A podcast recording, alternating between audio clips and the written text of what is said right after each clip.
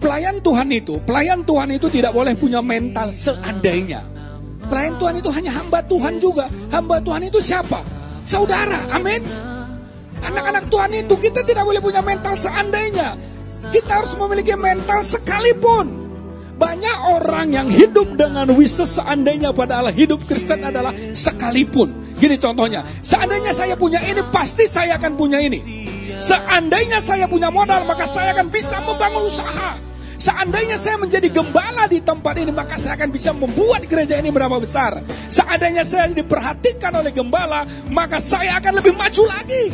Gereja pelayanan kehidupan kita tidak akan maju, saudara, kalau ada model orang seperti ini. Saudara punya bisnis tidak akan pernah maju. Orang yang seperti ini tidak akan bisa maju. Model yang seperti ini perlu mempunyai iman sekalipun. Tuhan menginginkan orang-orang yang punya mental sekalipun bukan seandainya. Sekalipun persoalan ekonomi saya sedang kacau, tetapi saya akan tetap melayani Tuhan.